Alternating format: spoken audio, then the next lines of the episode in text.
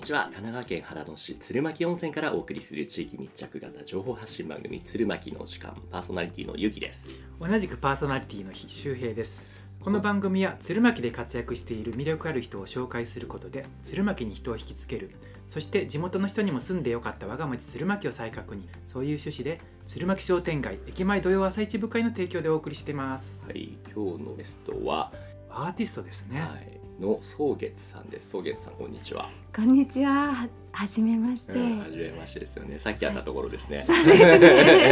すね。宗月さんとお呼びしていいんですか？そうですね。えっと、うん。アーティスト名は一応草月。えロックママっていうことで長いので、ちょっと今日は短くしてもらって草月かロックママでお願いいたします。ロックママってのは普段ロックミュージックとかそういうのが好きだからそういうロックなママとか。それもありまして。だ、えっと以前はですねバンド活動とかお音楽の仕事もしてたので、うんえっとまあとですねえっと、うん。黒いポメラニアンがいて、ポメラニアンの名前がロックというので、まあそのままロックのママなので、ええ。ーロックママっていうことで、えで、えー合体させて草月ロックママになっております。そうなんだ。いはいや、ポメちゃんの写真見てたんですけど、白はよく見るけど、黒はあんま見ないね。そうなんですよ。ちょっと白髪がねもう増えてきちゃってるんですもともと真っ黒だったのがちょっと白白がかってそうなんですよ。真っ黒だったんですけえーど、可愛いんですよ。親バカです。はい。よ今日はじゃあさ宗月さんとねお話していこうと思います。よろしくお願いろします。しくお願いいたします。はい。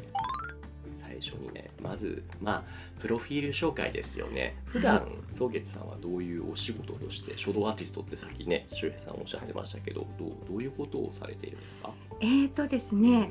えっと書道歴はうん。今21年更新中かな。でまあえっ、と小さい頃から書道をやっていて母も書道師範だったので、それもありますがちょっとブランクが空いてで武田壮雲先生っていう方の、はい。えー門下生になれましてご縁をいただいて。それで、えー、と続けておりましてただ孫先生あの現代アートに行かれちゃったので閉じられて、えーとまあえー今杉本健二先生ってとこにあのまだ指示させていただいてその他に、えー、とイラストと書を融合したえーものをインスタから毎日アップしてるっていう感じなんですけれども、うんうん。はい、なんだ。じゃあその武田総雲生ってね今見てたらすごいなんだろうな綺麗なかっ綺麗な字っていうのかっこよさかっこいい感じの崩した感じの。そうですね。あのすごくとかいうのかな？総対象ももちろん草書も行書もええ。全部お書きになりますが迫力のある字体がすごく、えー皆さんはご存知なんじゃないかなということで、うん。あとおしゃべりも上手なんで。うなんだ。すごく愛と感謝をまあテーマにあーあと不思議なねうん。あのこともすごくうん。体験されていらっしゃる方なのですっごく自由な教室だったんですけれども、うんうんはい。まあ、そういうところで、えー書道を学ばせていただいて私も自由な発想で、まあ、いろんなものを取り入れてアーティストとして活動をしている感じですけれども、うん。はい。じゃあその宗月さんが書く字っていうのもいわゆる小学生中学生のお習字みたいな感じのとはまたちょっと違うっていうあスタイルそうですね。えっ、としょうんそうですね。お習字ももちろんあの、うん。書道初等科師範って言って中学生まで教えられる師範でもあるんですけれどもなので普通のっていうかまあいわゆる一般の小学生中学生が書くようなものももちろん書きますし、はい。うんあとはまあ創作、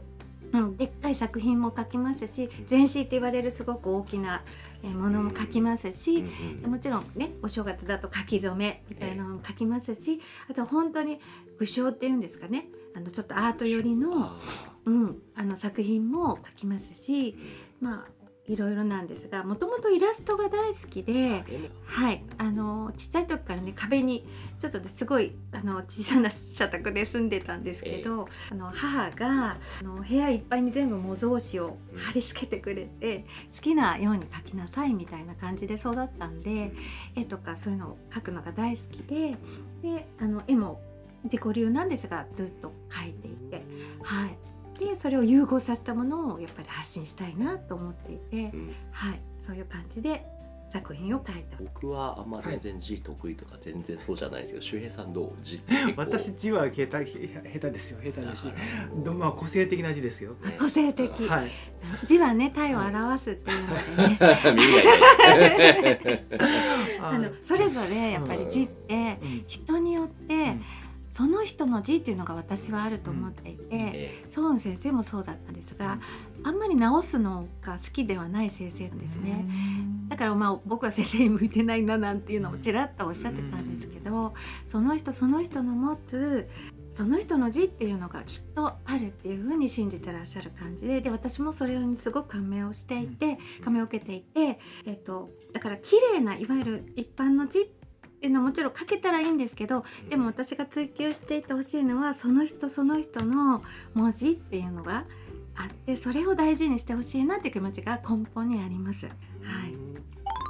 普段のお仕事として書道生みたいなのが、そのいわゆるライライスワークというのかあそんなりわいになっているんですか、実はですね先生として教えたことはまだなくって、あそうですか。あのいろんな要望があって教えてほしいっていうあの要望が最近特に強いので、まあ、書き初めの単発の、えーとまあ、指導とかあとは、まあ、考えてるのは女性応援をしているのでそういう着物の方たちとのコラボとかで私自身呼吸法を12年ぐらい続けていたので呼吸法と書道とか周平さんやってらっしゃる瞑想と書道とかそういうコラボとして今後はお仕事的にもうちょっとしていこうかなと思ってからやっていきたいことがそうですね。そうです今ね現在やることとしては普段はあ普段は私専業主婦だったので。そうですか、はい。なので、えっと、本当に本格的に仕事をやろうって仕事としてやっていこうって決めたのがもう2年前ぐらいではい。でもうずっと専業主婦だったので、ただやはりまあ子供もだんだん大きくなっていきますうんし、うん。ママでもやっぱりいくつになっても楽しんでキラキラしてやっぱり生きていく仲間を増やしたいなっていう思いで